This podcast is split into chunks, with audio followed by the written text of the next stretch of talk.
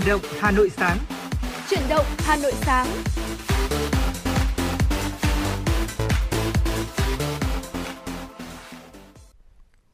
Xin kính chào quý vị và các bạn, nhạc hiệu quen thuộc của Chuyển động Hà Nội sáng cũng đã vang lên. Thu Thảo và Phương Nga rất vui khi được gặp quý vị và các bạn trong chương trình ngày hôm nay.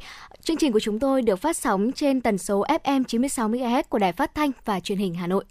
Phương Nga xin được chào buổi sáng quý vị thính giả. Thưa quý vị, hôm nay chúng ta đã là ngày thứ hai đầu tuần, rất là nhanh quay trở lại với lệ guồng quay của công việc. Và uh, chắc là hẳn là quý vị cũng có để ý là ngày hôm qua là ngày chủ nhật cuối cùng của năm dương lịch hai không hai mốt rồi. Uh, không biết là quý vị đã có những cái kế hoạch cũng như là trải qua những cái sự kiện gì đặc biệt uh, cùng với lại người thân hay là bạn bè của mình không? Chúng ta thì cũng đang rất là cận kề với cái Tết âm lịch rồi. Uh, chúng tôi không biết nói gì hơn, chỉ uh, thật là mong quý vị thật nhiều sức khỏe cùng với lại an toàn trong những ngày cuối năm như thế này. Thưa quý vị, quý vị đừng quên là chúng tôi có hai kênh tương tác quen thuộc của chương trình. Có thể quý vị hãy gửi những cái thông tin cũng như những, là những cái dòng tâm sự của mình về những ngày cuối năm như thế này. Đó là số đường dây nóng không hai bốn ba bảy bảy ba sáu sáu tám tám cùng với lại trang fanpage của chương trình Chuyển động Hà Nội ép em chín sáu. Dạ vâng thưa quý vị, chắc chắn là trong ngày hôm qua và hôm nay thì quý vị cũng đã có thể cảm nhận rõ hơn không khí lạnh đã tràn ừ. về miền Bắc của chúng ta rồi, đúng không ạ? Vậy, Vậy thì uh, trong ngày hôm nay thì thời tiết sẽ uh, chuyển biến như thế nào đây? Thưa quý vị, hôm nay ngày hai mươi bảy tháng mười hai thì khối không khí lạnh mạnh đã bao trùm tới khắp Bắc Bộ và cả Bắc Trung Bộ. Ở Bắc Bộ thì trời sẽ nhiều mây, có mưa vài nơi. Gió Đông Bắc trong đất liền sẽ rơi vào khoảng cấp ba, cấp bốn, vùng ven biển sẽ là cấp bốn đến cấp năm. Ở trời sẽ trở nên rét đậm và có nơi trở nên rét hại. Vùng núi cao sẽ có khả năng là xảy ra mưa tuyết và băng giá. Tại khu vực Hà Nội thì trời nhiều mây, có mưa vài nơi, gió Đông Bắc cấp ba, cấp bốn, trời rét đậm, có nơi rét hại. Nhiệt độ thấp nhất sẽ rơi vào khoảng từ mười độ cho đến mười hai độ C, còn nhiệt độ cao nhất sẽ rơi vào khoảng từ mười ba đến mười lăm độ C. Vâng, những ngày này thì rõ ràng là cái thời điểm mà chúng ta cảm nhận được cái lạnh nhất từ đầu mùa đông tới giờ rồi. Dạ, nên vâng, là khi ra dạ. đường, đặc biệt là vào thời điểm sáng sớm thì quý vị đừng quên là mang cho mình những chiếc áo ấm, những chiếc khăn choàng cổ à, hay là đeo găng tay nhá quý vị, à, giữ ấm cho phần tai và phần cổ của mình. Chứ nếu không thì thực sự là nó sẽ là một cái sự nỗ lực rất là nhiều khi mà chúng ta di chuyển ngoài đường bằng xe máy đấy ạ. Dạ vâng, à, tôi Thảo thấy là trong điều kiện thời tiết như thế này thì thỉnh thoảng sẽ còn xuất hiện những cái cơn mưa phùn nhẹ ừ. nữa. Thì quý vị cũng lưu ý là chúng ta cần chuẩn bị áo mưa mọi lúc mọi nơi quý vị nhé, để tránh mà chúng ta đang đi ngoài đường một cơn mưa có bất chợt ập đến thì cũng có đồ bảo hộ để tránh khỏi uh, ướt do mưa gây ra. Và trước khi đến với những thông tin đáng chú ý tiếp theo có trong Chuyển động Hà Nội sáng ngày hôm nay thì Phương Nga và Thu Thảo xin được uh, gửi tặng tới quý vị thính giả uh, giai điệu âm nhạc đầu tiên có trong Chuyển động Hà Nội sáng.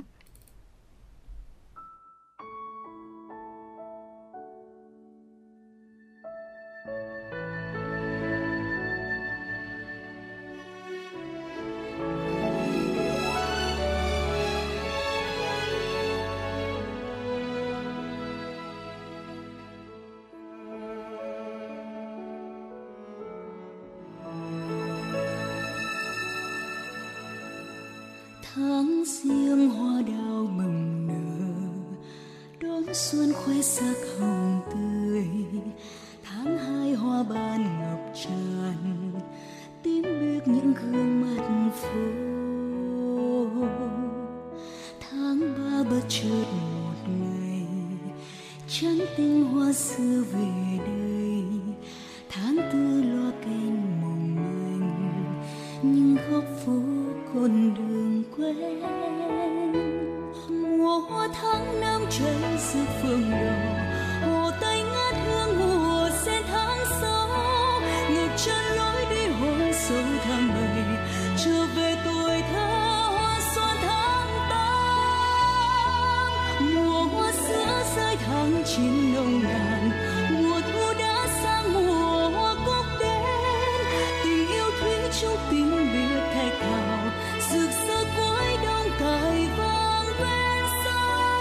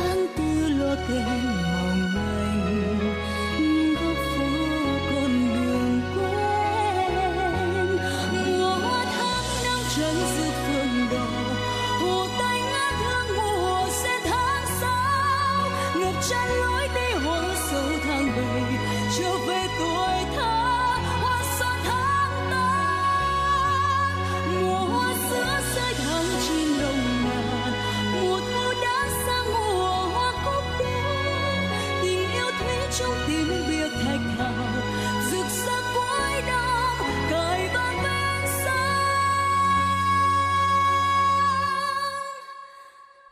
Tôi yêu.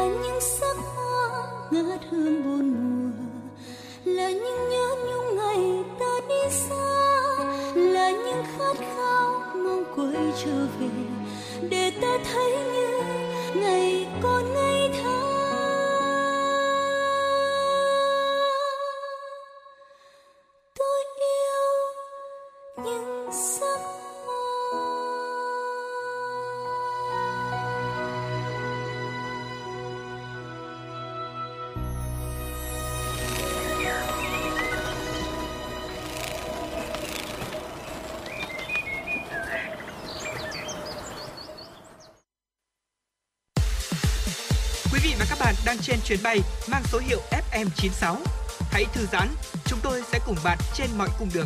Hãy giữ sóng và tương tác với chúng tôi theo số điện thoại không hai bốn ba bảy bảy ba sáu sáu tám tám. Thưa quý vị, vừa rồi là giai điệu ca khúc Hà Nội mười hai mùa hoa với uh, giọng ca thể hiện là ca sĩ Dương Hoàng Yến, một giai điệu uh, nồng nàn và da diết cho một buổi sáng thứ hai đầu tuần. Thưa quý vị, và tiếp theo thì chúng ta sẽ cùng đến với những thông tin đáng quan tâm được cập nhật bởi phóng viên Kim Anh. Bộ Tài chính đã ban hành thông tư số một trăm hai mươi quy định mức thu một số khoản phí, lệ phí nhằm hỗ trợ tháo gỡ khó khăn cho đối tượng chịu ảnh hưởng bởi dịch covid mười chín. Thông tư này có hiệu lực kể từ ngày mùng một tháng một năm hai nghìn không trăm hai mươi hai tới hết ngày ba mươi tháng sáu năm hai nghìn không trăm hai mươi hai.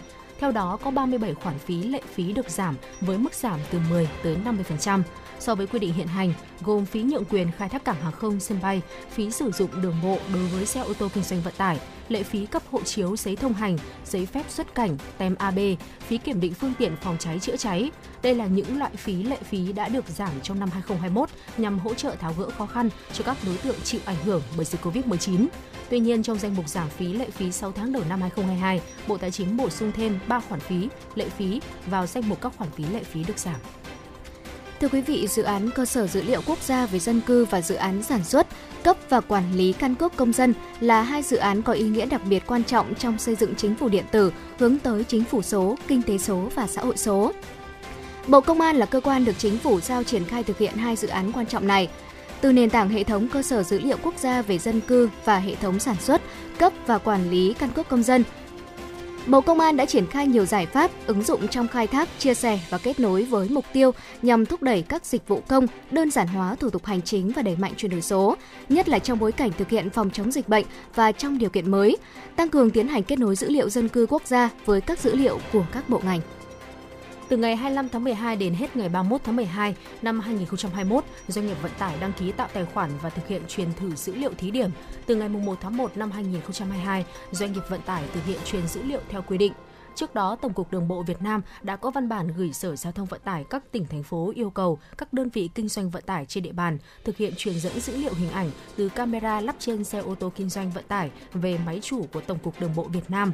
Tài liệu hướng dẫn tích hợp khởi tạo tài khoản truyền dữ liệu được đính trên trang chủ phần mềm tại địa chỉ h t t p hai chấm gạch chéo gạch chéo camera một chấm d r v n chấm g o v chấm v n cho các tỉnh, thành phố phía Bắc và h t t p hai chấm gạch chéo gạch chéo camera hai chấm d r v n chấm g o v chấm v n cho các tỉnh, thành phố phía Nam.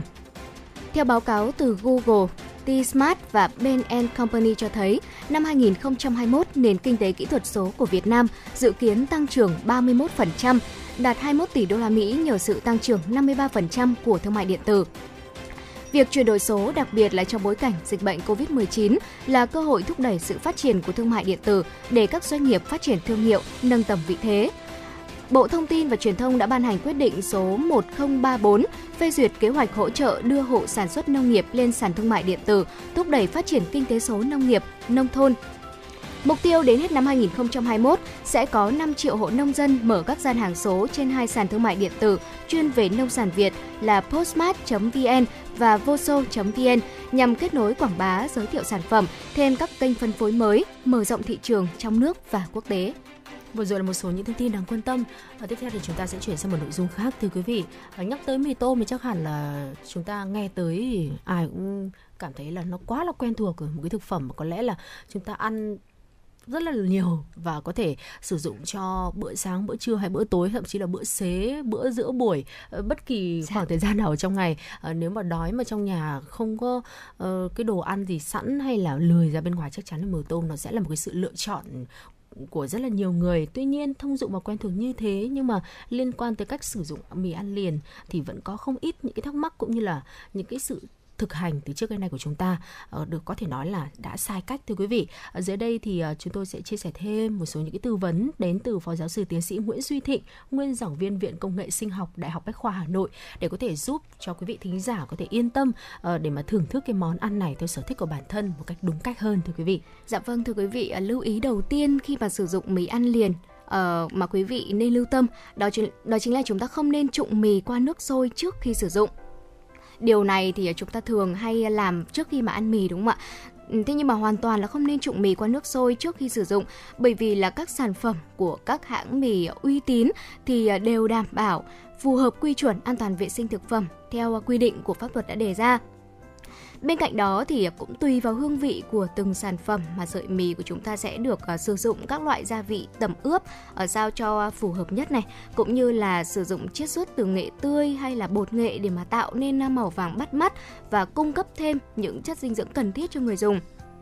Chính vì vậy mà trụng mì trước khi ăn thì chúng ta đã vô tình làm mất đi một phần dinh dưỡng cũng như là một số hương vị đặc trưng hay là vị ngon hấp dẫn của món mì tôm này đấy ạ. À, tiếp theo thì chúng ta hoàn toàn có thể là sử dụng mì sống. Mì đã được làm chín khi qua công đoạn hấp và được tiếp tục xử lý bằng nhiệt à, qua cách chiên hoặc là sấy để có thể giảm độ ẩm ở trong vắt mì, giúp bảo quản được ở trong thời gian dài, đó là từ năm tới sáu tháng. À, như vậy thì à, tùy theo sở thích của chúng ta thì chúng ta hoàn toàn có thể thưởng thức mì sống mà vẫn hoàn toàn an toàn, thưa quý vị. Ngoài việc chế nước sôi hay nấu thì một số sản phẩm có kèm theo hướng dẫn sử dụng à, ăn sống dưới dạng snack. Dạ vâng, thưa quý vị, tiếp theo đó chính là chế mì và sử dụng trong ba phút. Ở chúng ta có thể để ý là ở trên bao bì sản phẩm thì các nhà sản xuất đã thường là ghi rõ cách chế biến và ở lượng nước hay là thời gian phù hợp để chúng ta chờ cho mì chín rồi. Đây chính là những thông số chuẩn đã được nhà sản xuất thử nghiệm rất là nhiều lần trước khi mà đưa ra tới tay người tiêu dùng, giúp cho người tiêu dùng có thể chế biến ra một tô mì ngon nhất tại nhà. Và thường thì thời gian chờ sẽ là khoảng từ ba đến năm phút, đúng không ạ? Đó, đây là một thời gian vàng để đảm bảo là mì sẽ vẫn giữ được độ dai và ngon cho sợi mì. Ừ, và nếu như mà các bạn sinh viên chúng ta thường phải sử dụng uh, mì tôm không và những ngày cuối tháng, bởi vì là tài chính có hạn, thì uh, vào những ngày đầu tháng chúng ta có thể thay đổi cái cách ăn mì tôm uh, để mà cân bằng dinh dưỡng mà có được cái bữa ăn ngon, tốt cho sức khỏe hơn, bằng cách là thêm những cái dinh dưỡng cho tô mì của mình. Uh, đó là có thể uh, sử dụng thêm những cái loại rau củ hay là thịt, và có những cái lời khuyên đến từ chuyên gia dinh dưỡng khi mà chúng ta uh, thêm kết hợp mì tôm với lại các loại thực phẩm khác như thế này. Đó là thưởng thức mì ăn liền thì có thể kèm với các các loại rau củ, ví dụ như cải xanh, giá đỗ, cải cúc, rau má, rau muống, cà rốt hay là cà chua. Ngoài các vitamin và khoáng chất thì sự hiện diện của chất xơ trong rau củ sẽ làm cho tinh bột được hấp thu chậm hơn ở trong cơ thể, và năng lượng phân đào thải thì sẽ giúp tránh táo bón, không gây nóng ở trong người. À, theo nhu cầu dinh dưỡng khuyến nghị cho người Việt Nam thì mỗi cứ mỗi một nghìn ki-lô-calo ăn vào thì chúng ta cần mười bốn gam chất xơ. À, thưởng thức mì ăn liền kèm với lại các cái thực phẩm giàu đạm, à, nên bổ sung thêm vào mỗi bát mì khoảng từ ba tới bốn lát thịt bò, thịt lợn hoặc là hai tới ba con tôm, để bữa ăn từ mì ăn liền của chúng ta được cân đối hơn về năng lượng đến từ chất đạm, đặc biệt là cân đối giữa đạm động vật và đạm thực vật. Trong trường hợp trong bếp của chúng ta không có đủ dự trữ các loại thực phẩm để có một cái bữa ăn đa dạng từ mì ăn liền, thì có thể sử dụng mì ăn liền đơn thuần, à, nhưng mà các cái bữa ăn sau thì chúng ta cũng uh, cố gắng nhé, có những cái bữa đa dạng được các loại thực phẩm để đảm bảo dinh dưỡng hợp lý. Dạ vâng, thưa quý vị, trong thời tiết mùa đông lạnh giá như thế này thì chúng ta thường trì hoãn đôi ba phút vào buổi sáng để có thể nằm lại trên giường một chút, ừ. thay vì là chúng ta bật dậy và chuẩn bị bữa ăn sáng trong ngày hôm đó, đúng không ạ? Vâng. À, thế nhưng mà à, sau khi mà chúng ta đã trì hoãn rồi và chúng ta phải gấp gáp chuẩn bị bữa sáng thì mì tôm đúng là một thứ khá là tiện lợi và nhanh chóng. Thế nhưng mà với những lưu ý vừa rồi mà Thu Thảo và Phương Nga vừa chia sẻ từ quý vị thì rất mong quý vị có thể lưu tâm để chúng ta vừa có một bữa ăn sáng vừa nhanh, tiện lợi mà cũng vừa có thể đảm bảo chất dinh dưỡng và sử dụng mì tôm đúng cách. Và thưa quý vị, tiếp theo thì chúng ta sẽ cùng quay trở lại với không gian âm nhạc. Một ca khúc tiếp theo Phương Nga và Thu Thảo gửi tặng tới cho quý vị.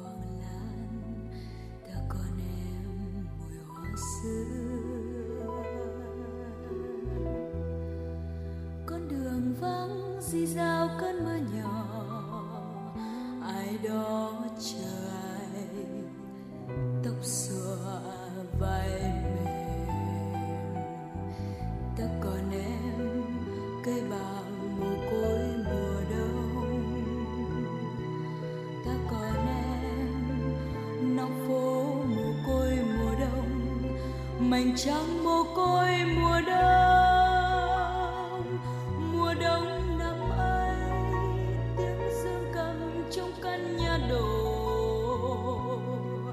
tan lễ chiều sao còn vẳng tiếng chuông.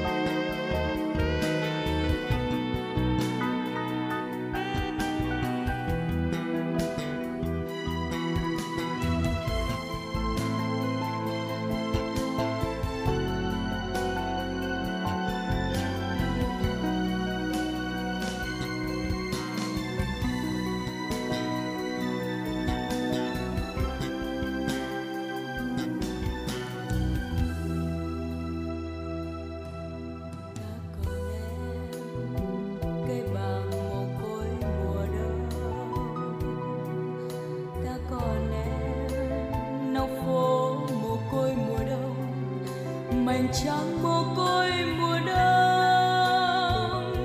Mùa đông năm ấy tiếng dương cầm trong căn nhà đổ tan lễ chiều, sao còn vang tiếng chuông ngân. Ta còn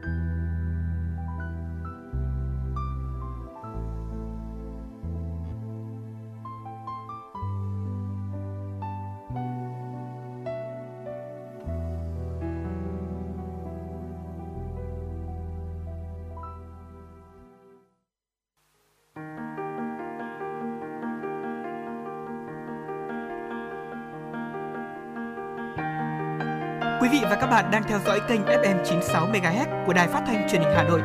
Hãy giữ sóng và tương tác với chúng tôi theo số điện thoại không hai bốn ba bảy bảy ba sáu sáu tám tám. ép em chín sáu đồng hành trên mọi nẻo đường.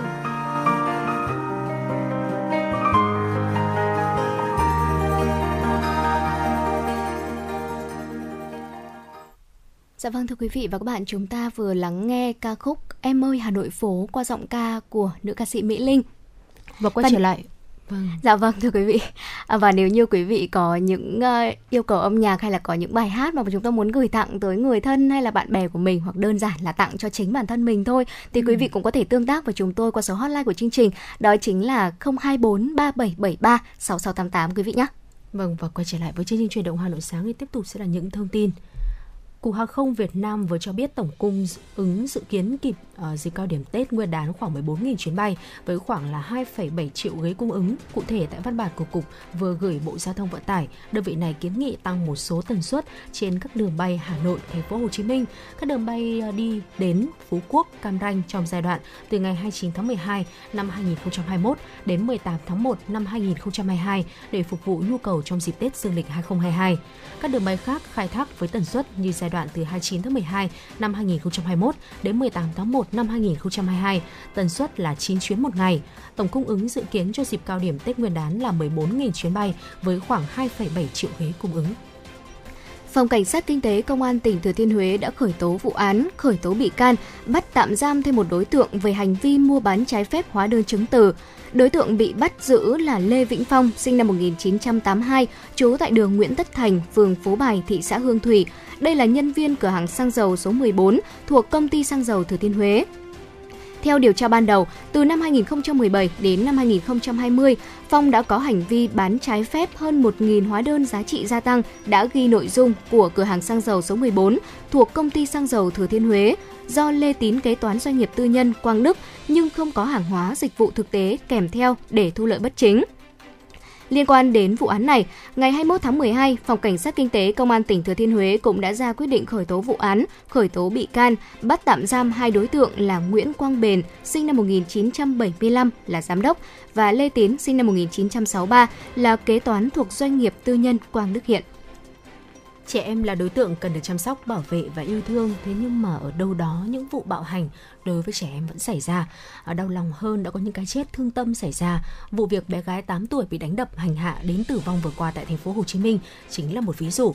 Cộng đồng mạng vô cùng đau xót và bày tỏ sự phẫn nộ trước hành động dã man của kẻ đang tâm đánh đập bé. Nạn nhân là một bé gái tám tuổi sống tại căn hộ ở quận Bình Thạnh. Bé gái đã tử vong trước khi đến bệnh viện. Qua khám nghiệm, lực lượng chức năng ghi nhận trên cơ thể bé gái có nhiều vết bầm tím, ngoài ra còn có vết thương được khâu vá mở cũ ở trên vùng mặt. Nghi vấn bé gái bị bạo hành dẫn đến tử vong. Điều khiến cho cộng đồng dân cư dân mạng bức xúc và phẫn nộ hơn khi mà kẻ bị bắt chính là vợ sắp cưới của bố đứa trẻ. Chính điều này khiến cho cư dân mạng lên tiếng yêu cầu pháp luật cần xem xét trách nhiệm của người bố trong việc để con gái ruột phải chịu những đau đớn tới mất mạng như vậy. Đặc biệt trong thời gian giãn cách xã hội do dịch covid mười chín, số nạn nhân được hỗ trợ giải cứu và tiếp nhận vào ngôi nhà bình yên tại Hà Nội tăng hơn so với cùng kỳ năm trước. Tổng đài quốc gia bảo vệ trẻ em một một một cũng nhận được nhiều hơn những cuộc gọi tư vấn hoặc đề nghị can thiệp có liên quan đến bạo lực trẻ em. Thưa quý vị, thời gian qua tình trạng ô nhiễm tiếng ồn, đặc biệt là do hát karaoke tại các hộ gia đình, quán nhậu đang trở thành vấn nạn của thành phố Hồ Chí Minh, gây bức xúc cho nhiều người dân. Để mạnh tay xử lý tình trạng này, thành phố Hồ Chí Minh đã chuyển từ giai đoạn đẩy mạnh tuyên truyền sang giai đoạn tập trung xử lý các hành vi vi phạm. Chính vì vậy, người dân hiện nay đang rất quan tâm đến thông tin đó là lực lượng cảnh sát giao thông công an thành phố Hồ Chí Minh sẽ tăng cường kiểm tra và xử lý các hành vi vi phạm về tiếng ồn đang tra tấn tinh thần người dân có dấu hiệu quay trở lại vào những ngày cuối năm. Thưa quý vị, chúng ta cùng nhau chuyển sang một nội dung khác, cũng tiếp tục sẽ là những cái chia sẻ, những cái tip sử dụng những thực phẩm sao cho đúng cách nhất để chúng ta bỏ một số tiền ra mua những cái thực phẩm đó về. Tuy nhiên thì cũng cần phải biết cách sử dụng như thế nào để cho đúng và đem đến cho cơ thể những cái dinh dưỡng tốt nhất đến từ các loại thực phẩm đó. Và ngày hôm nay chúng tôi lựa chọn mật ong để có thể chia sẻ thêm với quý vị những cái sai lầm chúng ta cần tránh khi mà sử dụng mật ong vào mùa lạnh. Um, Không biết là Thu Thảo có phải là một người hay sử dụng mật ong cho những cái món ăn hàng ngày của mình không? Dạ, nhắc đến mật ong thì chắc chắn là chúng ta không ai còn cảm thấy xa lạ với loại thực phẩm này rồi. À, thế nhưng mà à, trong à, sử dụng hàng ngày thì Thu Thảo cũng rất là hay sử dụng à, mật ong ừ. để à, dùng đấy ạ. Vâng ạ, à, ví dụ như Phương Nga đi, dạ. thì là một người rất là hay làm những cái món nướng ấy, thì mật ong chắc chắn là một cái gia vị không thể thiếu khi mà Phương Nga sử dụng để ướp cho những cái món nướng đó. Nó sẽ giúp uh, cái thực phẩm nướng của chúng ta nó không bị khô và thơm hơn rất là nhiều. Bên cạnh đó vào buổi sáng sớm uh, ừ. khi mà thức dậy thì tôi rất hay sử dụng mật ong cho một cốc mật ong chanh dạ. pha cùng với lại nước ấm. Dạ vâng buổi ạ. Sáng rất là tốt. Mật ong thì rất là tiện lợi đúng không ạ? Ừ. Chúng ta có thể ứng dụng trong uh... thực phẩm này, trong ừ. làm đẹp và thậm chí là trong cả lĩnh vực uh, y tế, chăm sóc sức khỏe nữa. Ừ. Không những vậy mà mật ong được chúng ta sử dụng hàng ngày và được uh, cũng được các bác sĩ uh, khuyến khích là sử dụng những ừ. cái thành phần tự nhiên như vậy. Thế nhưng mà nhưng trong mà... sử dụng ừ. mật ong thì cũng có rất là nhiều người gặp phải những sai lầm mà đôi khi là bản thân chúng ta không biết đâu. À, không biết là chị Phương Nga vừa định vừa muốn là chia sẻ điều gì với quý vị thính giả đang nghe đài đây? À, tôi cũng muốn nói đến những cái sai lầm khi dạ. mà chúng ta sử dụng mật ong đấy. Nó cũng là một cái loại thực phẩm quen thuộc và có thể nói là sử dụng thường xuyên, nhưng mà vẫn có những cái sai lầm mà chúng ta không hề biết. À, đầu tiên đó chính là ăn mật ong đông lạnh. Thưa quý vị, các chuyên gia khuyên rằng là chỉ cần một thìa mật ong mỗi ngày là đã có thể đủ cho chúng ta. À, không nên tiêu thụ mật ong với số lượng nhiều hơn. Mật ong bị đông lạnh thì chuyển thành dạng hạt, tức là tinh thể. Vì vậy khi mà chúng ta tiêu thụ mật ong đông lạnh dưới dạng kem que thì chúng ta sẽ tiêu thụ nhiều hơn lượng là một thìa cà phê mật ong. Điều này thì có thể gây ra các cái vấn đề từ tiêu chảy đến lượng đường cao, đầy hơi hay là rối loạn tiêu hóa. Hơn nữa khi mà chúng ta ăn mật ong đông lạnh thì sẽ làm trầm trọng thêm tình trạng mất cân bằng ở trong cơ thể. Sử dụng thức ăn lạnh hoặc đồ uống lạnh gây ra ho, cảm lạnh và viêm họng. Vì vậy mật ong có thể phản tác dụng khi mà nó ở dưới dạng đông lạnh. Thay vì là giúp sát trùng đường hô hấp, đào thải chất nhờn, mật ong lạnh sẽ gây tắc nghẽn đường hô hấp và gây viêm. Mật ong cũng là một dạng của đường, vì vậy dư thừa đường có thể gây đau đầu, đau bụng và trong một số trường hợp thì tiêu chảy hoặc là đầy hơi. Cùng với đó, ăn mật ong đông lạnh có thể gây ra co thắt dạ dày, đầy hơi cùng với lại nhiều những cái tác dụng phụ bất lợi khác. Nó cũng có thể gây sâu răng hoặc là khiến cho chúng ta bị đầy hơi, tiêu chảy. Dạ vâng, nhắc đến mật ong đông lạnh thì Thu Thảo có nhớ là ở trên mạng xã hội TikTok đấy ạ, ừ. có xuất hiện một cái trào lưu đó chính là chúng ta sẽ sử dụng mật ong đông lạnh để ăn. Ừ. Cách làm như nào ạ? Chúng ta sẽ đổ một lượng mật ong nhất định vào trong một chiếc chai hoặc một chiếc lọ. Ừ. Sau đó thì sẽ để vào trong tủ lạnh, uh, tủ mát từ uh, hai đến ba tiếng cho cái lượng mật ong mà chúng ta đã đổ vào đấy, nó sẽ keo lại. Và à, việc um, cuối cùng chúng ta cần phải làm đó là dùng một lực nhẹ ở tay để đẩy ra, để bóp ừ. cái lọ đó ra cho cái lượng mật ong nó trồi lên và ăn thôi. Ừ. Thế nhưng mà như Phương Nga vừa chia sẻ thì cái việc đó không tốt một, chúng, một chút nào, đúng không ạ? Và trước khi mà chúng ta thực hiện theo một cái trào lưu nào đó thì hãy nên cân nhắc thật kỹ và tìm hiểu uh, kỹ các cái kiến thức trước khi mà sử dụng, quý vị nhé. Tiếp theo đó chính là uống mật ong với nước quá nóng, cũng là một uh, sai lầm mà rất là nhiều người hay uh, gặp phải. Việc mà chúng ta uống mật ong với nước quá nóng thì uh, có lẽ có thể làm mà xáo trộn các chất hóa học của nó, làm thay đổi hoàn toàn các hợp chất của mật ong, gây nên những biến chứng nguy hiểm cho sức khỏe. Theo khuyến cáo của Trung tâm Thông tin Công nghệ Sinh học Quốc gia tại Hoa Kỳ, thì chúng ta không nên đun nóng mật ong bởi vì nó có thể gây ra các tác dụng phụ. Nấu chín mật ong sẽ làm mất đi các enzyme và chất dinh dưỡng thiết yếu của mật ong. Tiêu thụ mật ong đã nấu chín thậm chí còn khiến cho người sử dụng bị mê sảng, nặng hơn nữa là có thể dẫn đến tình trạng tử vong nữa. Ở theo đó, khi mà nấu mật ong đến bốn mươi độ C thì sẽ gây ra sự thay đổi hóa học tiêu cực, khiến cho mật ong mà chúng ta sử dụng sẽ có vị đắng ngắt. Và sau khi được nấu chín thì mật ong sẽ chảy, dính chặt tương đương với keo, và các phân tử trong mật ong có thể bám chặt vào màng nhầy trong đường tiêu hóa, tạo ra độc tố, dẫn đến việc là chúng ta sẽ tăng cân này, mắc các bệnh về đường hô hấp hay là các vấn đề về tiêu hóa hay là mất cân bằng đường huyết nữa. Bên cạnh việc đun nóng và nấu chín mật ong thì việc sử dụng nước nóng để pha mật ong cũng không hề tốt, quý vị nhé. Bởi vì là việc mà chúng ta sử dụng nước nóng ở trên sáu mươi độ C để pha mật ong thì sẽ làm tăng đáng kể chất S M F, và đây là một chất gây ung thư trong tự nhiên đấy ạ.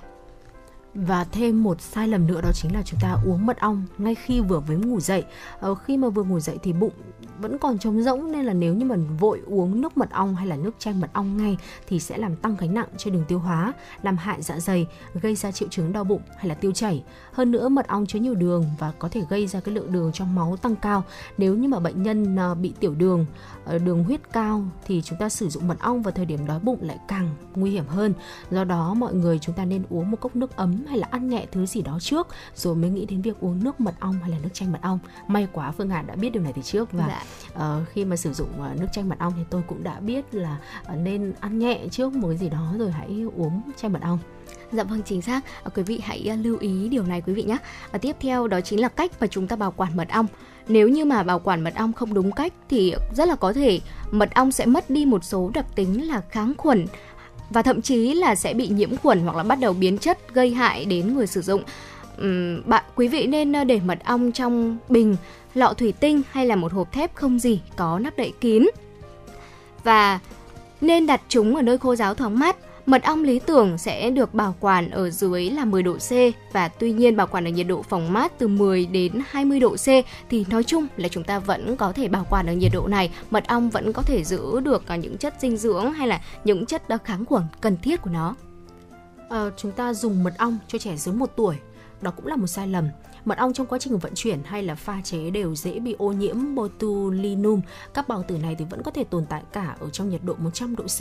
Trong khi đó, trẻ nhỏ có chức năng tiêu hóa, chức năng thải độc gan chưa hoàn chỉnh, khiến cho botulinum dễ dàng xâm nhập vào thành ruột, gây ra việc ngộ độc. Vì vậy, kể cả đối với trẻ em lớn hơn một tuổi, khi mà dùng mật ong thì chúng ta cũng cần phải đặc biệt chú ý cái liều lượng sử dụng sao cho thật là phù hợp. Dạ vâng, và cuối cùng đó là một câu hỏi mà rất, chắc chắn là sẽ có rất là nhiều người thắc mắc, đúng không ạ? Đó chính là um, người bị bệnh đái tháo đường thì có nên sử dụng mật ong hay không? Thì mật ong sẽ chứa nhiều glucose và fructose. Đây là các loại đường đơn giản có thể được hấp thụ trực tiếp vào máu. Nếu như mà bệnh nhân đái tháo đường thường xuyên sử dụng mật ong sẽ làm cho lượng đường trong máu gia tăng rất nhanh, khiến họ có nguy cơ là phải đối diện với nhiều biến chứng. Và tốt nhất là người mắc bệnh đái tháo đường thì sẽ nên hỏi ý kiến bác sĩ trước khi dùng mật ong, quý vị nhé. Vâng, và tiếp theo thì chúng ta sẽ cùng quay trở lại với âm nhạc để thư giãn cho buổi sáng ngày hôm nay, một ca khúc viết về mùa đông với giọng ca thể hiện của ca sĩ Hà Anh Tuấn, Chuyện của mùa đông.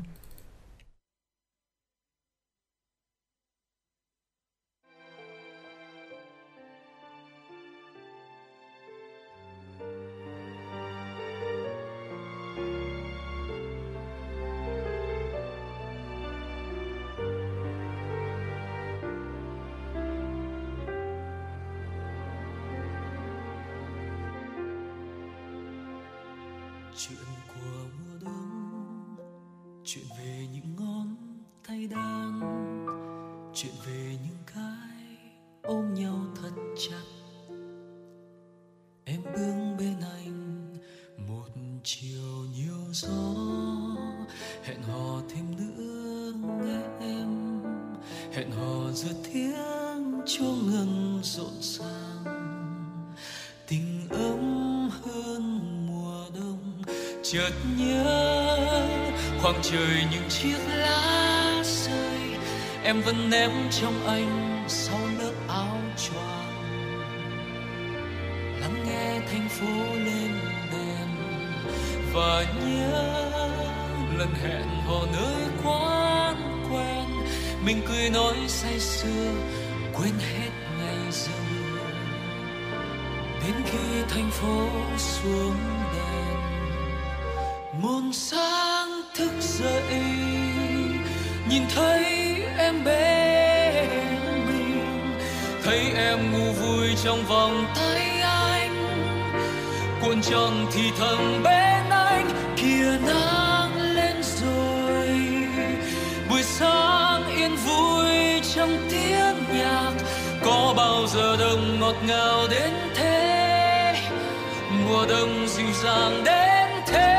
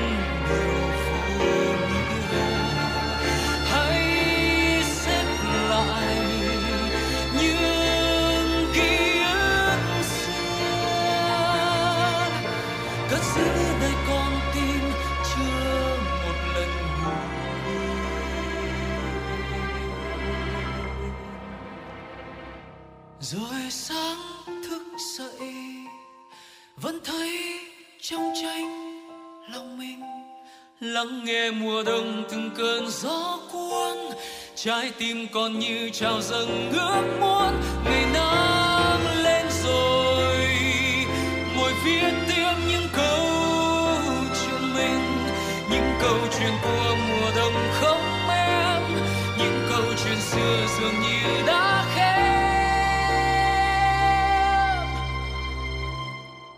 Chờ tia nắng ban mai về rồi em.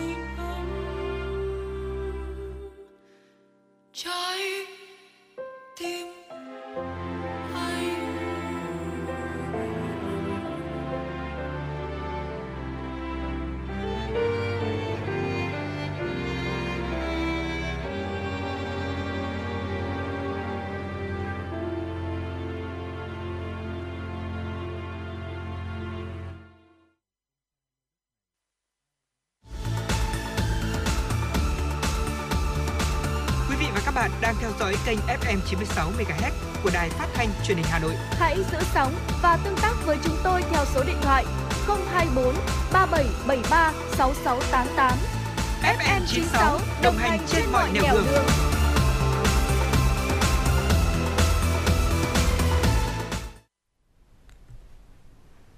Thưa quý vị, quay trở lại với chương trình Chuyển động Hà Nội sáng và tiếp tục chúng ta sẽ cùng nhau cập nhật những thông tin đáng quan tâm trong ngày. Theo tinh thần nghị quyết một trăm hai mươi tám của Chính phủ, Bộ Y tế đã có những hướng dẫn cụ thể về các biện pháp hỗ trợ bệnh nhân điều trị covid mười chín tại nhà. Tuy nhiên, có một vấn đề mới phát sinh, đó là làm như thế nào để quản lý an toàn chất thải của ép không điều trị tại nhà. Theo thông tin tại Hà Nội, số liệu của Sở Y tế cho biết hiện tại có mười lăm nghìn bốn trăm sáu mươi mốt ca bệnh dương tính đang được điều trị, trong đó có chín nghìn năm trăm sáu mươi mốt ca được điều trị tại bệnh viện, cơ sở thu dung, năm nghìn chín trăm người đang cách ly điều trị tại nhà. Nếu mỗi ngày một người thải ra một ki lô gam chất thải rắn lây nhiễm thì với con số hàng nghìn ép không đang điều trị tại nhà trên cả nước, lượng rác thải nguy hại là rất lớn. Trên thực tế chống dịch vừa qua, các trường hợp ép không điều trị tại nhà nằm rải rác trên từng địa bàn nên công tác thu gom, vận chuyển gặp nhiều khó khăn. Cụ thể, thời gian thu gom kéo dài, chi phí vận chuyển tăng cao, xe thu gom không thể di chuyển thu gom tại các hộ gia đình nằm trong ngõ nhỏ. Ngoài ra còn khó khăn về cả lực lượng thu gom rác thải từ hộ gia đình đến điểm tập kết, bao gồm cả năng lực, số lượng người thực hiện, chế độ cho người thực hiện. Thưa quý vị, sau khi xác định dịch ở cấp độ ba, có nghĩa là màu cam, các quận Ba Đình, Hoàn Kiếm, Tây Hồ, Hà Nội đã điều chỉnh biện pháp chống dịch, dừng ăn uống tại chỗ. Bắt đầu từ mười hai giờ hôm qua ngày hai mươi sáu tháng mười hai, Ủy ban nhân dân quận Tây Hồ và Hoàn Kiếm, Hà Nội đã điều chỉnh các biện pháp phòng chống dịch covid mười chín, trong đó dừng các hoạt động không thiết yếu, các hàng quán chỉ được phép bán mang về và phải đóng cửa trước hai mươi mốt giờ. Tương tự quận Tây Hồ, lãnh đạo Ủy ban nhân dân quận Hoàn Kiếm đã điều chỉnh các biện pháp hành chính tương ứng với cấp độ ba để phòng chống dịch covid mười chín bắt đầu từ ngày hai mươi sáu tháng mười hai. Riêng quận Ba Đình sẽ áp dụng các biện pháp trên bắt đầu từ mười hai giờ ngày hôm nay, tức là ngày hai mươi bảy tháng mười hai. Ủy ban nhân dân thành phố Hà Nội đã thông báo đánh giá cấp độ dịch trong phòng chống dịch covid mười chín trên địa bàn thành phố. Theo đó, có tám quận gồm Đống Đa, Hai Bà Trưng, Ba Đình, Hoàn Kiếm, Hoàng Mai, Long Biên, Nam Từ Liêm và Tây Hồ sẽ ở cấp độ ba, tạm dừng đến trường từ ngày hai mươi bảy tháng mười hai. Pháp vừa ghi nhận số ca mắc covid mười chín mới kỷ lục ngày thứ ba liên tiếp, đồng thời đánh dấu lần đầu tiên ca nhiễm vượt mức một trăm nghìn trong vòng hai mươi bốn giờ, cụ thể là một trăm lẻ bốn nghìn sáu trăm mười một trường hợp. Con số kỷ lục mới của Pháp được đưa ra giữa lúc các quan chức nước này bày tỏ sự lo ngại về sự lây lan nhanh chóng của biến chủng Omicron. Cơ quan y tế của Pháp khuyến cáo người trưởng thành của nước này nên tiêm nhắc lại ngược nên tiêm nhắc lại ngừa covid mười chín nếu đã tiêm chủng đầy đủ được ba tháng. Chính phủ cũng đang bắt đầu yêu cầu người dân tiêm nhắc lại thì mới có thể sử dụng thẻ sức khỏe để ra vào các quán cà phê, nhà hàng và không gian công cộng, cũng như để đi lại quốc tế. Thưa quý vị, theo báo cáo của Sở Y tế Hà Nội, tính đến hết ngày hai mươi lăm tháng mười hai, toàn thành phố đã tiêm gần một trăm năm mươi hai nghìn mũi vaccine phòng covid mười chín bổ sung và tiêm nhắc lại cho người dân trên mười tám tuổi, ở trong đó có gần một trăm mười ba nghìn mũi bổ sung và gần bốn mươi nghìn mũi nhắc lại.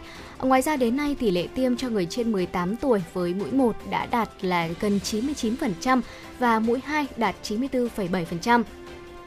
Trước đó, ngày hai mươi ba tháng mười hai, Ủy ban nhân dân thành phố Hà Nội đã ban hành kế hoạch số hai trăm chín mươi bảy về việc triển khai tiêm vaccine phòng covid mười chín liều bổ sung và liều nhắc lại.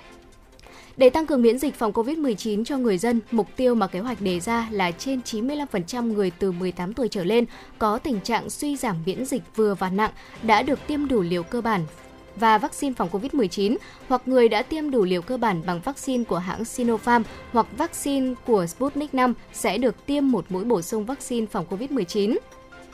Ngoài ra, trên chín mươi lăm phần trăm người từ mười tám tuổi trở lên đã tiêm đủ liều cơ bản hoặc bổ sung sẽ được tiêm một mũi vaccine nhắc lại, vaccine phòng covid mười chín sẽ ưu tiên tiêm trước cho người có tình trạng suy giảm hệ miễn dịch, người có bệnh nền, người từ năm mươi tuổi trở lên và lực lượng tuyến đầu phòng chống dịch.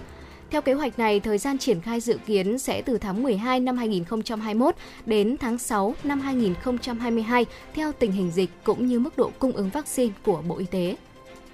Chính phủ Ấn Độ thông báo nước này sẽ bắt đầu triển khai tiêm liều tăng cường vaccine ngừa covid mười chín như một biện pháp phòng ngừa cho các nhân viên y tế và tuyến đầu từ ngày mười tháng một tới, trong bối cảnh các ca nhiễm biến thể Omicron đang tăng nhanh chóng. Theo đó, những người từ mười lăm tới mười tám tuổi sẽ bắt đầu được tiêm vaccine phòng covid mười chín từ ngày ba tháng một và những người trên sáu mươi tuổi mắc các bệnh nền sẽ được tiêm mũi tăng cường sau khi có khuyến nghị của bác sĩ. Ấn Độ đã ghi nhận sự gia tăng nhanh chóng các trường hợp nhiễm Omicron với bốn trăm mười lăm ca tại mười bảy bang. Các chuyên gia y tế cho rằng Ấn Độ cần tăng gấp đôi chiến dịch tiêm chủng và mở rộng phạm vi bao phủ vaccine để ngăn chặn một đợt gia tăng các ca nhiễm mới có thể xảy ra, đặc biệt là ở các vùng hẻo lánh nơi các cơ sở y tế thưa thớt. Dạ vâng, thưa quý vị và các bạn, vừa rồi là những tin tức đáng chú ý có trong Chuyển động Hà Nội sáng mà Phương Nga và Thu Thảo vừa chuyển tới quý vị thính giả. À, Phương Nga thân mến, mùa đông thì ừ. cũng đã đến rồi, và bên cạnh việc là chúng ta sẽ phải đối mặt với những căn bệnh về đường hô hấp, đúng không ạ? Ừ. Thì uh, da dẻ của chúng ta, làn da của chúng ta cũng sẽ gặp rất là nhiều vấn đề uh, trong mùa đông khô hanh như thế này. Và không vâng. biết là đối với Phương Nga thì Phương Nga có gặp tình trạng gì về da không ạ? Ừ, mùa đông của Việt Nam chúng ta thì quý vị chắc chắn là cũng đã có thể cảm nhận được, đó là nó thường kéo dài và độ ẩm không khí xuống thấp này, và cái lượng mồ hôi chúng ta tiết ra nó giảm xuống rất là nhiều. Vì vậy nên là việc chúng ta da gặp phải tình trạng khô và nứt nẻ nó là cái điều không thể tránh khỏi, đặc biệt là vào những cái ngày mà nắng hanh thì thực sự là cái tình trạng đó khiến cho chúng ta gặp phải thêm nhiều những sự rắc rối, và đặc biệt rất là cần để ý tới việc là làm như nào để có thể cấp ẩm, giữ ẩm cho làn da của chúng ta trong mùa đông. Đó là một cái vấn đề mà Phương Nga đặc biệt quan tâm. Dạ vâng, thưa quý vị, như Phương Nga vừa chia sẻ thì việc mà chúng ta uh, gặp vấn đề về da, đặc biệt là ngứa bên ngoài da thì cũng là một bệnh mà chúng ta rất là hay gặp mờ vào mùa đông, đúng không ạ? Và bản ừ. thân Thu Thảo thì cũng như vậy. Ngoài các nguyên nhân gây ngứa, ví dụ như là máy đay này, vẩy nến hay là mụn nhọt, thì hiện tượng ngứa khi mà trời lạnh là do chức năng điều tiết của tuyến mồ hôi, tiết bã bị hạn chế, cho nên là đã làm do da của chúng ta bị khô hơn. Và bình thường thì da sẽ tiết ra những chất hữu cơ, ví dụ như là axit organic cùng với mồ hôi này. Các axit hữu cơ này thì sẽ có tác dụng là giữ cho da có độ nhờn nhất định và đàn hồi, chống lại sự xâm nhập của các loại vi khuẩn, nấm hay là ký sinh trùng, bụi bẩn ở bên ngoài không khí. Và khi thời tiết khô, khô lạnh thì da ít tiết mồ hôi, và các axit hữu cơ cũng khiến cho da của chúng ta trở nên khô hơn, nứt nẻ hơn và sinh ngứa đấy ạ. Trường hợp mà chúng ta gặp phải đợt giá rét ít ngày, da vẫn tiết ra đủ được các cái axit hữu cơ để giữ được cái độ ẩm, mềm và nhờn, đàn hồi tốt thì chúng ta sẽ cảm thấy bình thường. Ngược lại với những cái đợt lạnh khô hanh kéo dài thì khả năng tiết mồ hôi và các chất hữu cơ của da giảm hẳn, và da sẽ bị khô nẻ, ngứa ngáy. Khi đến giới hạn an toàn của cơ thể thì da chúng ta không căng giãn thêm, không tiết mồ hôi và các axit hữu cơ để có thể bảo vệ da, thì lớp biểu bì da ngày càng mỏng, mất đàn hồi và nứt nẻ, gây ra việc ngứa ngáy. Ngứa thì chúng ta sẽ cần phải gãi, và càng gãi thì lại dẫn tới việc là rách da thêm, và cái độ ngứa nó lại càng tăng thêm. À, vậy thì chúng ta cần phải làm gì để tránh việc khô ngứa da trong mùa lạnh? Để bảo vệ da trong mùa lạnh, ngăn ngừa các bệnh về da thì chúng ta nên lưu ý thực hiện các cái biện pháp sau đây quý vị nhé. Dạ vâng, thưa quý vị, đầu tiên là hãy lưu ý bổ sung chất dinh dưỡng một cách đầy đủ. À, chúng ta nên ăn những loại rau có màu đậm, à, các loại củ quả ví dụ như cà rốt này, dưa, cam à, cần thiết cho da, giảm thiểu sử dụng các loại hành hay là tỏi, bởi vì là những cái loại thực phẩm này thì sẽ chứa rất là nhiều sunfua dẫn đến là kích thích da. À, tiếp theo nữa đó chính là hãy giữ vệ sinh cho da của chúng ta thật là sạch sẽ. Ở việc mà chúng ta tắm rửa hay là vệ sinh thân thể hàng ngày đã là một điều rất là cần thiết rồi, kể cả là vào mùa đông, bởi vì là nó có tác dụng là loại bỏ những loại vi khuẩn hay là bụi bẩn ở dính ở trên da chúng ta, tránh tình trạng là sẽ gặp phải nhiễm trùng da dẫn đến các bệnh về da trầm trọng hơn. Và khi tắm thì quý vị lưu ý là chúng ta chỉ nên dùng nước đủ ấm nhé. Chúng ta sẽ nên dùng các loại sản phẩm ví dụ như là xà phòng này, sữa tắm có tác dụng là diệt khuẩn và thân thiện với làn da để mà đạt được mục đích là loại bỏ vi khuẩn và bảo vệ da của chúng ta tốt hơn. Sau khi mà tắm xong thì quý vị lưu ý là chúng ta sẽ sử dụng một chiếc khăn mềm và lau nhẹ ở trên da, giống như là thấm những giọt nước thôi. À, có điều kiện thì chúng ta cũng nên lưu ý là bôi thêm một chút kem ẩm lên da nữa, không nên chà sát mạnh dẫn đến đỏ người, bởi vì điều này sẽ gây mất chất nhờn ở trên da và gây tổn thương cho da của chúng ta quý vị nhé. Và một điều tiếp theo chắc chắn rồi, đó là chúng ta cần lưu ý giữ ẩm cho làn da của mình. Không chỉ người bị bệnh mà cả người không bị bệnh thì cũng cần giữ ẩm cho da bằng cách tránh sử dụng nước quá là nóng, tránh tiếp xúc với lại các chất tẩy rửa mà không sử dụng bao tay, dùng kem dưỡng ẩm phù hợp với làn da của mình, nhất là ở thời điểm khi mà chúng ta vừa mới tắm xong, à, lỗ chân lông của chúng ta nở rộng hơn, à, thì đó chính là cái thời điểm phù hợp nhất để chúng ta có thể bôi kem dưỡng ẩm phù hợp với làn da của mình. Bôi kem mềm ẩm da hai tới ba lần trong ngày, vì da của chúng ta có cái độ axit kiềm khác nhau, nên là chúng ta cần nhờ tới chuyên viên kỹ thuật thẩm mỹ thử và hướng dẫn loại kem ẩm nào thích hợp với làn da của mình. Một số loại tinh dầu thực vật rất là tốt để mà giữ ẩm cho da, chẳng hạn như là dầu avocado đặc rất là tốt cho da khô thiếu nước, hay là dầu cà rốt lại rất là tốt cho da bị ngứa sát, dầu castor thì tốt cho da khi bị khô nứt. Tiếp theo nữa đó là quý vị lưu ý là chúng ta nên giữ ấm tay chân. À, nếu như mà muốn ngăn chặn bị cước tay chân, có nghĩa là cước của các đầu ngón tay này, ngón chân của chúng ta bị sưng căng cứng hay là nổi màu đỏ, mà đặc biệt là rất ngứa, thì trước hết sẽ cần giữ ấm cho mặt, nhất là mũi, tai và chân. Bởi vì đây là những nơi gặp lạnh sẽ bị co thắt mạch, sau đó sẽ lan ra khiến cho tay chân tím tái. Đó chính là uh, lưu ý khi mà chúng ta giữ ấm tay chân, đặc biệt là trong thời tiết mùa đông lạnh giá mà chúng ta bắt buộc phải đi ra ngoài đường như thế này, thì quý vị cũng nên lưu ý là chúng ta sẽ chuẩn bị những vật dụng bảo hộ, ví dụ như là tất tay này, tất chân, hay là một chiếc khăn quàng cổ để giữ ấm cho những bộ phận cần thiết trên cơ thể quý vị nhé. Vâng, và ngoài ra việc luyện tập thể dục hàng ngày cũng đặc biệt quan trọng với lại sức khỏe của chúng ta nói chung và làn da nói riêng. Luyện tập và lao động vừa sức nha quý vị sẽ giúp cho khí huyết lưu thông, da được nuôi dưỡng tốt hơn. Và chúng ta cũng lưu ý là nên bỏ thói quen hút thuốc lá, vì là nicotine sẽ làm cho mạch máu co hẹp, giảm lưu thông máu tới nuôi dưỡng da. Và bên cạnh đó, nếu như mà chúng ta là người có cơ địa dị ứng thì cần giảm thiểu thời gian sống trong môi trường có độ ẩm ít, vì da dễ bị khô, dễ bị kích thích, làm tái phát bệnh dị ứng da theo mùa. À, có thể nói ví dụ như là chúng ta ở ngoài miền Bắc và những người mà có cơ địa dị ứng ấy, thì một số người người ta đã phải chuyển cái môi trường sống của mình, đó là bằng cách là chuyển vào miền Nam với cái môi trường độ ẩm nó cao hơn vào ừ. cái mùa đông như thế này, để có thể tránh cái việc là có những cái nguy cơ về sức khỏe mang lại khi mà người đó có cái cơ địa dị ứng. Thưa quý vị, chúng ta cần phải luôn giữ ấm cơ thể, nhưng mà tránh mặc những quần áo đến từ những chất liệu len hay là bố, vì là dễ gây cho kích ứng da. Và cũng không nên mặc quần áo quá chật để tránh bị cọ sát, dễ gây kích thích hơn tại chỗ. Các mỹ phẩm có tính giữ ẩm da như là cetaphil, lactiken thì phù hợp với chúng ta và tác dụng giúp cho da không bị khô và bong tróc vẩy nữa. À, bạn cần tránh những cái thức ăn dễ gây dị ứng như là hải sản, các chất được lên men như là dưa, cá muối chua. À, thêm một điều lưu ý nữa đó là cần phải tránh tiếp xúc với các loại hóa chất dễ gây kích ứng da, nhất là các cái chất đã gây cho làn da của chúng ta bị kích ứng trước đây. Dạ vâng thưa quý vị, ở tránh tiếp xúc với các loại hóa chất dễ gây kích ứng da này, ở các chất đã gây hại cho da của chúng ta đã từng bị kích ứng trước đây. Bên cạnh đó thì cũng cần phải tránh ánh nắng gay gắt chiếu lâu trên da. Nếu như mà quý vị dùng máy sưởi hay là máy điều hòa không khí sưởi ấm thì không khí trong phòng của chúng ta sẽ rất là dễ bị khô, dẫn đến là làn da bị khô hơn và ngứa. Ở khi đó thì quý vị cần dùng một máy giữ độ ẩm trong phòng, và nhiệt độ trong phòng chỉ nên giữ ở mức là từ hai mươi hai cho đến ba mươi độ C và đừng để quá nóng. Và cuối cùng là điều rất là quan trọng, khi mà chúng ta bị ngứa quá nhiều hay là ngứa kéo dài thì người bệnh cần đến cơ sở y tế chuyên khoa da liễu để được chỉ định dùng thuốc phù hợp. Và lưu ý, đặc biệt lưu ý là không được tự ý sử dụng thuốc hoặc là gãi mạnh, sẽ dẫn đến là chảy xước, gây nhiễm trùng và viêm da đấy ạ. Vâng thưa quý vị, vừa rồi là một số những cái lưu ý để giúp chúng ta có một cái làn da khỏe mạnh hơn, uh, tránh cái việc là khô, nứt nẻ da hay là dẫn tới tình trạng ngứa, uh, bong tróc da trong mùa đông lạnh.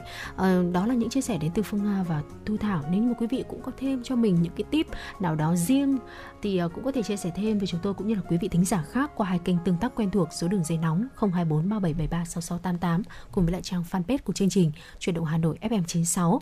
Và thật là nhanh, một tiếng của Chuyển động Hà Nội sáng tới đây thì chúng tôi cũng xin được nói lời chào tạm biệt, và chúng ta sẽ gặp lại nhau trong Chuyển động Hà Nội trưa nay từ mười tới mười hai giờ. Chúc quý vị có một buổi sáng làm việc thật là hiệu quả và nhiều niềm vui.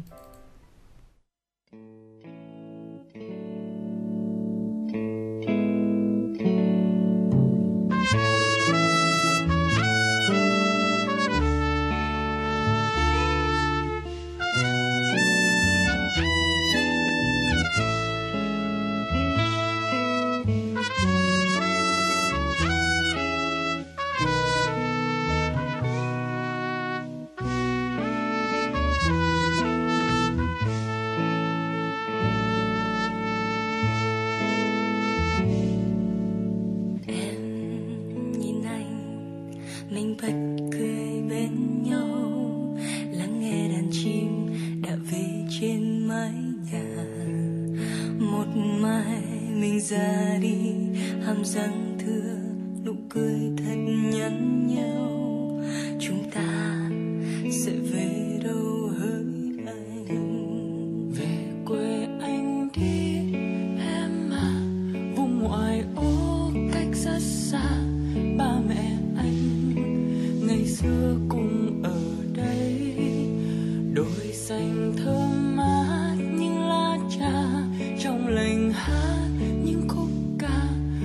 Chiều quê nghe lúa thơm tình ta, anh sẽ xây ta một căn nhà trước sân trồng thêm rau cà, ở đằng sau mình nuôi thêm hồ cá.